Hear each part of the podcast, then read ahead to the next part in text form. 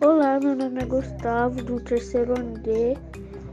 É, hoje eu vou ler A Cigarra e a Formiga. A cigarra e a formiga. A cigarra passou todo o verão cantando, enquanto a formiga juntava seus grãos. Quando chegou o inverno, a cigarra veio à casa da formiga para pedir que lhe desse o que comer. A formiga então perguntou a ela: o que é que você fez durante todo o verão? Durante o verão eu cantei, disse a cigarra. E a formiga respondeu: Muito bem, pois, pois agora dance.